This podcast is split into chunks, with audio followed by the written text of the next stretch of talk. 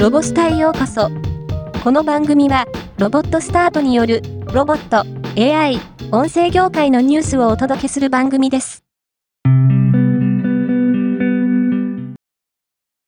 アマゾンは、本日9月21日、アレクサ対応のスマートホーム製品やスマートリモコンに接続した家電を一括で操作できるスマートホームコントロールパネル、エチョ、ハブ、エコーハブを発表した。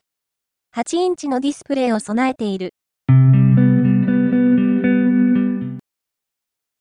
東京工業大学の岡田健一教授らと NTT の研究グループは、テラヘルツ帯で通信が可能な複数のアンテナへ位相差をつけた信号を給電する技術、アクティブフェーズドアレイ送信機を、アンテナや電力増幅器を含め、すべて CMOS 集積回路で実現することに、世界で初めて成功しました。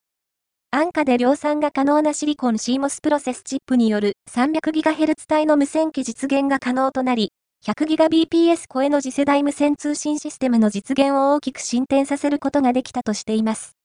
研究成果は、2024年2月18日から22日に米国サンフランシスコで開催されるイスク2024国際個体組織回路会議で発表されます。連載漫画ロボくん第264回ロボットになったのだを公開しました。